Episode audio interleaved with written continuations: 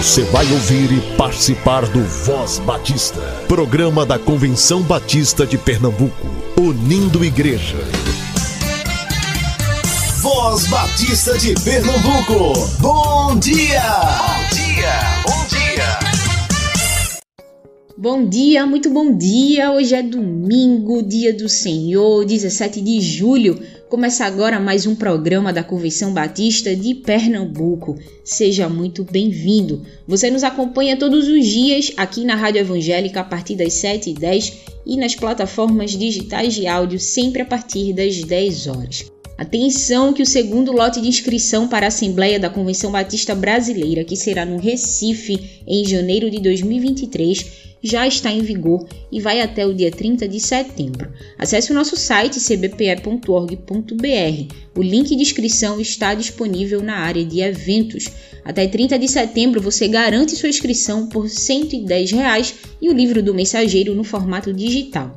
Queremos atingir a marca de 1.500 inscritos até setembro. E você realizando logo sua inscrição garante um valor promocional. Não deixe para a última hora. Você que é jovem, é batizado, membro de uma igreja batista, membro atuante, pode participar como mensageiro também. Converse com sua liderança e se coloque à disposição para representar a sua igreja na Assembleia da CBB, a CBB 23 Recife Oxente. Estamos em campanha de missões estaduais, meus irmãos. Marque a CBPE nas fotos da sua igreja. Queremos conhecer o que vocês estão fazendo para promover a campanha Povo Reconciliado, agente de reconciliação.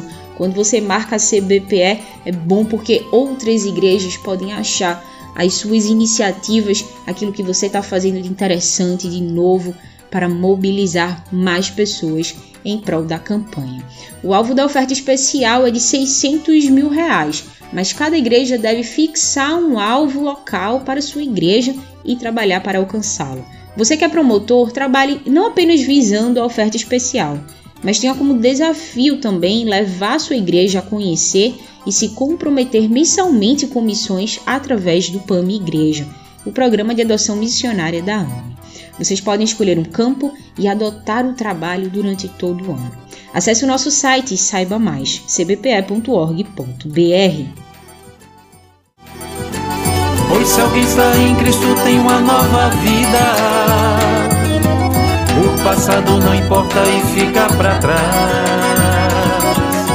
O Senhor já curou uma umas feridas desses pecados, nem lembra mais. Pernambuco reconciliado com Jesus. Esse é o desejo do Pai Celestial. Guiado por sua luz, do sertão ao litoral.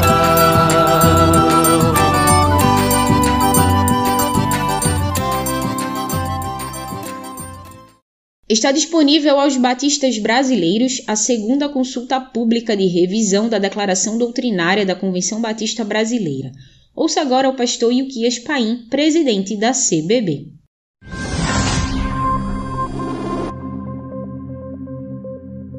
Meus queridos irmãos, estou passando por aqui para fazer um convite a você. A revisão da declaração doutrinária da Convenção Batista Brasileira quer ouvir a sua opinião. Nesse tempo de diversidade, precisamos buscar a unidade na base bíblica. Pela primeira vez, nós vamos fazer uma consulta pública onde você poderá ler a proposta da revisão, fazer suas sugestões e a comissão vai levar em conta o seu pensamento. Acesse o link abaixo e leia a proposta de revisão e traga as suas sugestões. Queremos sim estarmos unidos em torno da palavra de Deus. Obrigado, gente.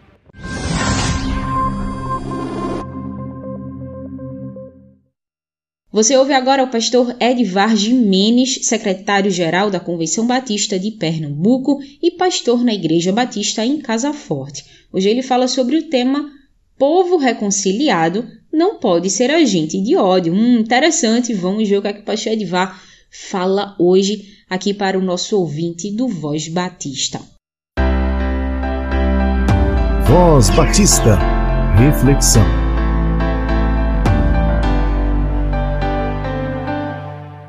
Bom dia, rádio ouvinte. Aqui estamos mais uma vez para fazer uma reflexão sobre assuntos que têm a ver com o nosso cotidiano à luz das Escrituras Sagradas, interpretadas com base na vida e nos ensinos de Jesus. Portanto, temas do cotidiano à luz do Evangelho de Jesus Cristo. Nós estamos falando sobre o tema de missões estaduais, que é povo reconciliado, agente de reconciliação. E se nós queremos ser agentes de reconciliação, nós precisamos reconhecer tudo aquilo que contraria a reconciliação ou o espírito de reconciliação para não cairmos na armadilha do inimigo de nossas almas. Nesta manhã, eu quero me deter de maneira muito específica à questão do ódio. Ódio, que é uma palavra que é antiga, mas que tem ganhado espaço e alcançado as manchetes dos jornais e das redes sociais em nossos dias. Só para refrescar a memória, em 2018, um candidato à presidência da República foi esfaqueado por um opositor político.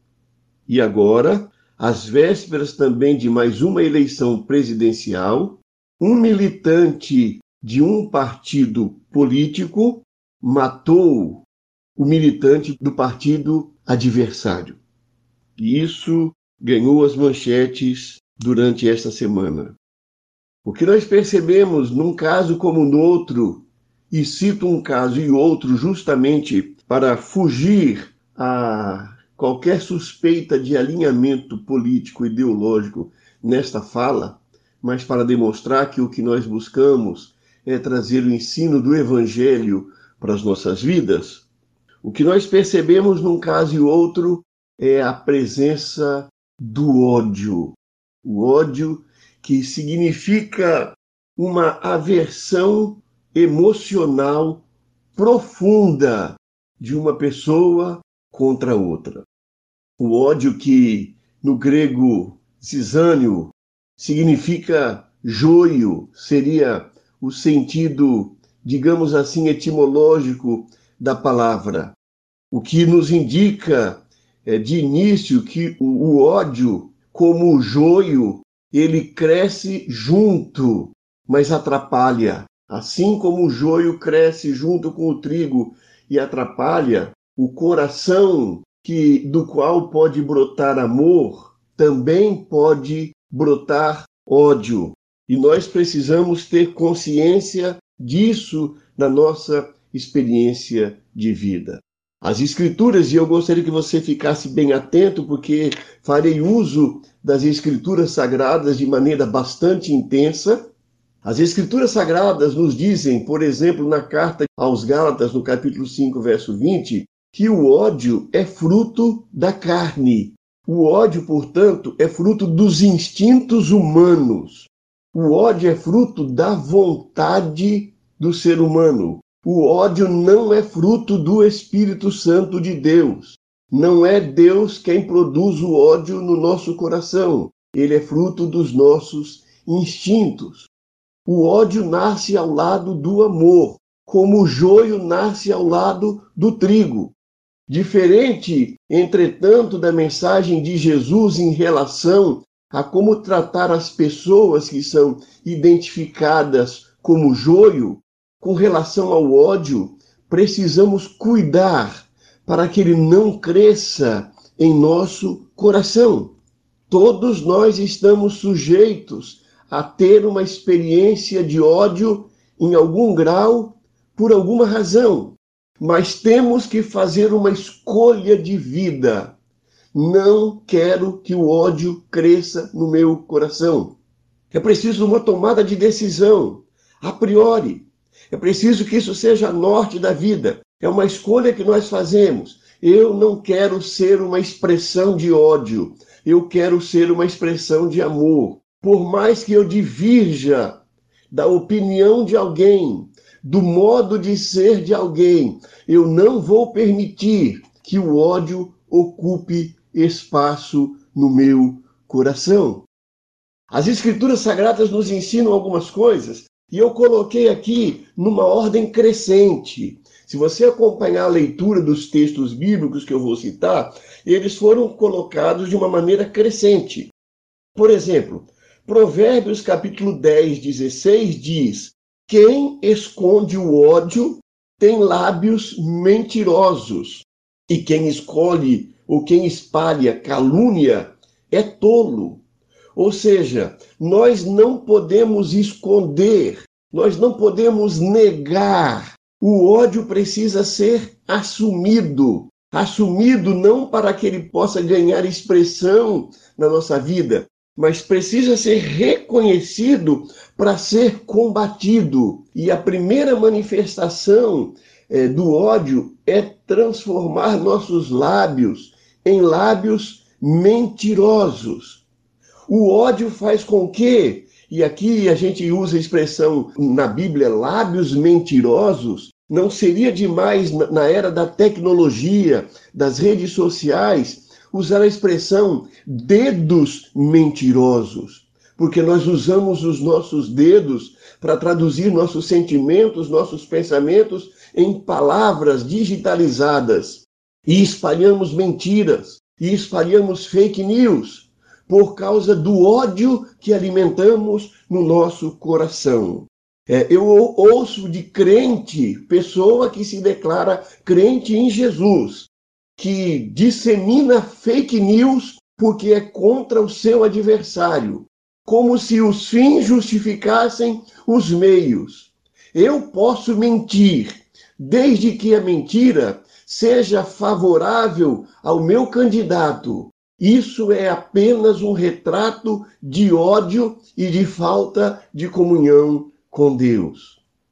Gênesis 37:4 diz, falando de José, conhecido como José do Egito. Quando seus irmãos viram que o pai gostava mais dele do que de qualquer outro filho, odiaram-no e não conseguiam mais falar com ele amigavelmente. Uma segunda manifestação do ódio em nosso coração é que nós não conseguimos mais falar amigavelmente com a pessoa que odiamos. Nós perdemos a capacidade emocional de falar amigavelmente. Nós podemos ter diferenças profundas, mas devemos trabalhar o nosso coração para não perder a capacidade de conversar, de dialogar, de reafirmar as diferenças mas de maneira respeitosa e amigável. Isso é um desafio muito grande, isso fica muito no campo da idealidade, é verdade. Eu sei que no dia a dia não é fácil. Todos nós, inclusive eu, sentiria dificuldade de falar de maneira amigável com alguém que suscitou ódio no meu coração. Mas a Escritura nos indica que Perder a capacidade de conversar amigavelmente é um indicador de que o ódio está crescendo no nosso coração. Nós encontramos em Provérbios 10, 12: o ódio provoca dissensão, mas o amor cobre todos os pecados. Observe uma pessoa fazendo a política da dissensão na família, a política da dissensão na igreja, a política da dissensão na escola, a política da dissensão em qualquer ambiente da sociedade. A pessoa que adota a política da dissensão é uma pessoa que está to sendo tomada pelo ódio. É uma pessoa que desagrega, é uma pessoa que afasta, é uma pessoa que divide, porque as escrituras dizem: o ódio provoca dissensão. Nós temos divergências e nós temos que reconhecer nossas divergências. mas também precisamos buscar uma agenda mínima de convergências. E quando o amor toma conta do nosso coração, nós focamos nas convergências para encontrar uma agenda mínima de convivência e não na dissensão e não nas divergências, porque ela é resultado do ódio. Deuteronômio 19:11 diz: Se alguém odiar o seu próximo, ficar à espreita dele, atacá-lo e matá-lo e fugir para uma dessas cidades, aí vem o texto vai dizer o que deve acontecer, mas para o interesse da nossa palavra é que quando o ódio toma conta do nosso coração, nós começamos a ficar à espreita do adversário. Nós planejamos como atacá-lo e nós planejamos como matá-lo. Então, é, observe: o ódio faz com que fiquemos à espreita, ataquemos e matemos. É criando uma armadilha. Quando o ódio toma conta da nossa vida, nós preparamos uma armadilha para a pessoa que é objeto do nosso ódio. E nós então alimentamos isso, planejamos um ataque para matar a pessoa. Pode ser que você não chegue a matar fisicamente, mas começa a matar moralmente, começa a matar psicologicamente, começa a matar socialmente, porque o ódio está no coração. Números 35, 20 diz: se alguém com ódio empurrar uma pessoa premeditadamente ou atirar alguma coisa contra ela de modo que ela morra, aí o texto vai falar qual seria a consequência. Mas o que é que indica para nós aí? O ódio nos leva a empurrar as pessoas. O ódio nos leva a atirar coisas contra a pessoa. Pode ser atirar pedra, pode ser dar um tiro, mas também pode ser atirar palavras que difamem a vida do outro. Isso é o que o ódio faz. Marcos capítulo 6, 19 diz que Herodias o odiava, falando de João Batista, e queria matá-lo, mas não podia fazê-lo. O ódio faz com que nós desejemos matar, ainda que não possamos fazer, talvez com medo da lei, medo da prisão ou coisa desse tipo, mas o ódio provoca isso em nossos corações. A Bíblia nos diz que ser crente, ser cristão e alimentar o ódio é algo que não combina Levíticos 19, 17 diz: Não guardem ódio contra o seu irmão no coração. Antes repreendam com franqueza o seu próximo, para que, por causa dele, não sofram as consequências de um pecado.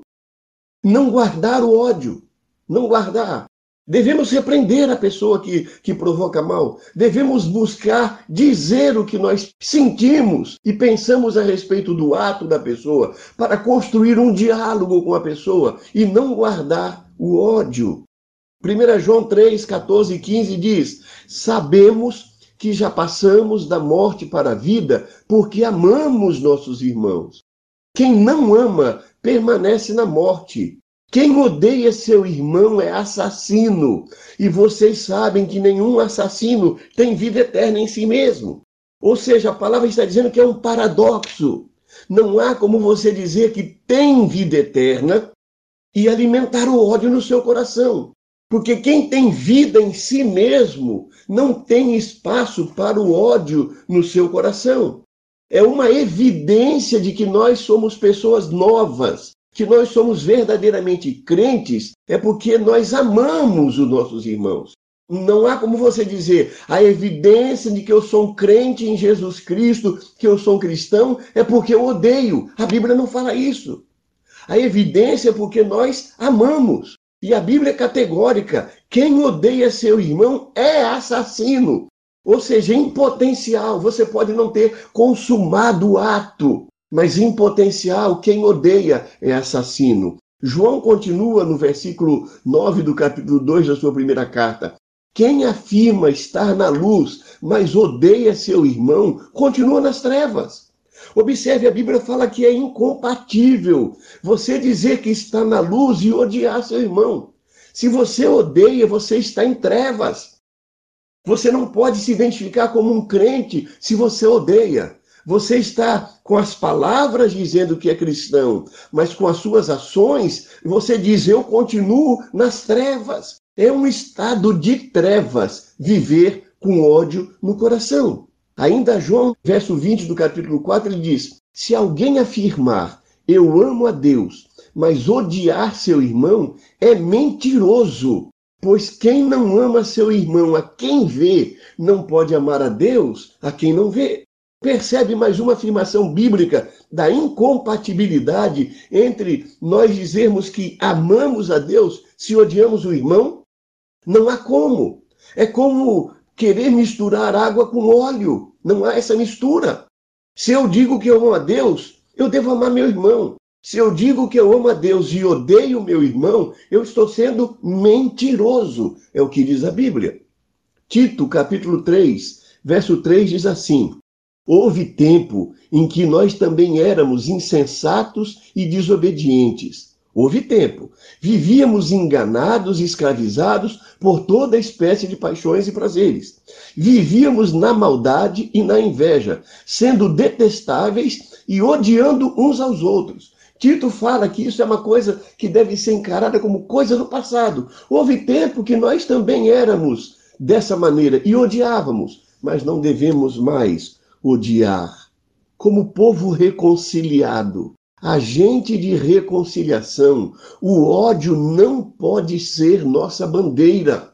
Pelo contrário, devemos nos empenhar para que ele não encontre condições favoráveis ao seu florescimento em nossos corações, combatendo tudo aquilo que o alimenta ou mesmo simbolize a sua presença em nossos corações. Ódio se manifesta na mentira, se manifesta na dificuldade de fala amigável, se manifesta na dissensão, se manifesta na espreita para atacar e matar alguém, se manifesta no desejo de empurrar ou de atirar coisas contra alguém, no desejo de matar alguém. Tudo que nos lembra isso deve ser afastado do nosso meio. É preciso que você, meu colega pastor, que, como eu, é pastor, tenhamos claro na nossa mente: nós seremos agentes do amor ou seremos agentes do ódio? Não, dá, não há como ser agente de amor e agente do ódio. Não há como ser povo reconciliado, agente de ódio. Povo reconciliado é agente de reconciliação. É preciso que você, membro de uma igreja cristã, seja ela qual for, que você tenha em mente que é incompatível com o evangelho. Eu não posso dizer que eu sou evangélico, segundo os evangelhos de Jesus, e alimentar atitudes, palavras, ações que manifestem ódio. O ódio não faz parte da nova vida em Cristo. É preciso que hoje nós tomemos uma decisão como povo de Deus. Nós estamos vivendo um tempo de muita polarização, de muito ódio político, especialmente. Mas é preciso que a Igreja de Jesus Cristo tome uma decisão.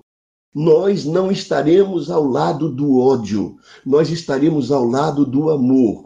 Qualquer pessoa qualquer pessoa, seja ela quem for, que manifestar atitudes de ódio, nós não estaremos desse lado. Nenhuma, de qualquer ideologia, de direita, de esquerda, conservador ou liberal, nós não estamos interessados. Nós estamos interessados no ensino da palavra de Deus, que nos orienta que o ódio não é sinal da presença do Espírito Santo na nossa vida. Que Deus tenha misericórdia de nós em tempos de tanto ódio, para que nós sejamos amorosos, para que nós sejamos povo reconciliado, agente de reconciliação.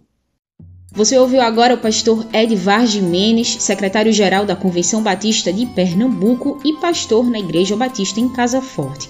Ele falou sobre o tema Povo reconciliado não pode ser agente de ódio. O Voz Batista está disponível também nas plataformas digitais de áudio, sempre a partir das 10 horas. Jesus está chamando seu povo a levar a palavra de salvação para todos os cantos de Pernambuco. Pois somente em seu nome há reconciliação somos embaixadores da parte de Cristo. Pois de Deus temos sua autorização para levar a esse povo a palavra de vida que Jesus conquistou na ressurreição. Pois se alguém está em Cristo tem uma nova vida. O passado não importa e fica para trás.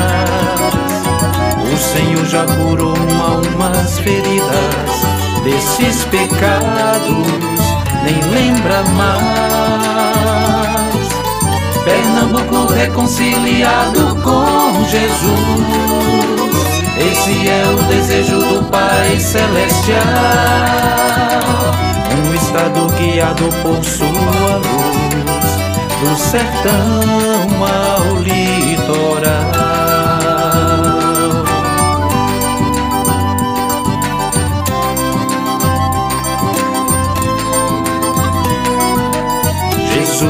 Está chamando seu povo a levar a palavra de salvação para todos os cantos de Pernambuco. Pois somente em seu nome há reconciliação. Somos embaixadores da parte de Cristo. Pois de Deus temos sua autorização para levar a esse povo a palavra de vida que Jesus conquistou na ressurreição. Pois se alguém está em Cristo tem uma nova vida. O passado não importa e fica para trás. O Senhor já curou umas feridas desses pecados, nem lembra mais. Pernambuco reconciliado com Jesus. Esse é o desejo do Pai Celestial. Um estado guiado por sua luz, do sertão ao litoral. Reconciliai-vos já, é ordem que ele dá. Reconciliai-vos já com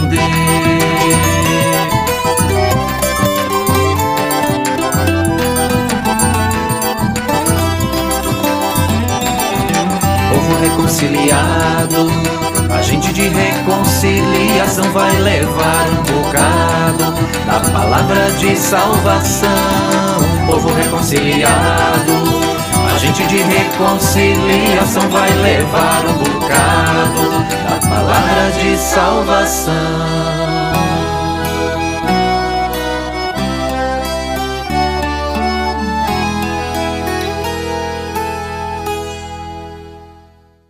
Você fica agora com o pastor Manuel Messias, missionário conveniado da CBPE, atuando em Quixaba. Acompanhe o Voz Batista e conheça o que tem sido feito no campo missionário em Pernambuco. Bom dia, rádio ouvinte da Voz Batista de Pernambuco. Meu nome é Manuel Messias, sou membro da Primeira Igreja Batista em Quixaba, missionário conveniado à AME, atuando neste campo desde 2019. E nesta série quero apresentar aos irmãos o nosso trabalho no campo missionário.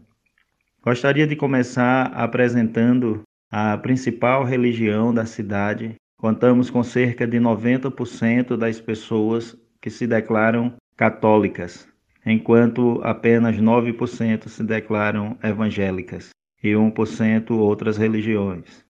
A condição financeira das pessoas aqui da cidade na grande maioria, é condição financeira média ou baixa. Em geral, as pessoas trabalham na agricultura. É uma cidade pequena, onde a maior fonte de renda ainda continua sendo a agricultura. Quando não isso, os funcionários públicos e a aposentadoria. São esses os recursos, as fontes de rendas principais da cidade de Quixaba. Enfrentamos alguns problemas sociais, como, por exemplo, o desemprego, o que provoca um grande êxodo. As pessoas, principalmente os jovens, normalmente estão viajando para outras cidades em busca de trabalho, em busca de recursos para se firmar. A maioria deles, ou boa parte, saem da cidade em busca de trabalho, mas voltam. Uma das fontes de renda, nesse caso, é o corte de cana, colheita de laranja nas cidades de São Paulo, Bahia. Então, um dos problemas sociais é essa questão do desemprego, o qual provoca um êxodo muito grande dos nossos jovens, principalmente. Na nossa cidade contamos com algumas escolas. Temos duas creches, temos duas escolas, uma municipal e outra estadual. No momento ainda não contamos com nenhuma universidade, nenhum ensino de nível superior. Louvamos a Deus porque temos na cidade também um hospital, o qual atende a população nos casos mais simples, casos mais complicados, as pessoas são transportadas, são levadas para a cidade, para as cidades próximas, como Afogados, da Engazeira, ou então Serra Talhada, ou até mesmo Caruaru e algumas vezes chegando aí até a capital. Então é isso, meus amigos. Apresentei um pouco as condições da nossa cidade. Contamos com suas orações. Reconciliai-vos já, é ordem que ele dá. Reconciliai-vos já com Deus. O Voz Batista de Pernambuco fica por aqui. Que você tenha um domingo de descanso, descanso de verdade, um domingo marcado pela adoração comunitária e pela comunhão com sua igreja. A gente se encontra amanhã. Que Deus te abençoe. Você ouviu e participou do Voz Batista, programa da Convenção Batista de Pernambuco, unindo igreja. Obrigado por sua atenção e companhia. Até a próxima edição.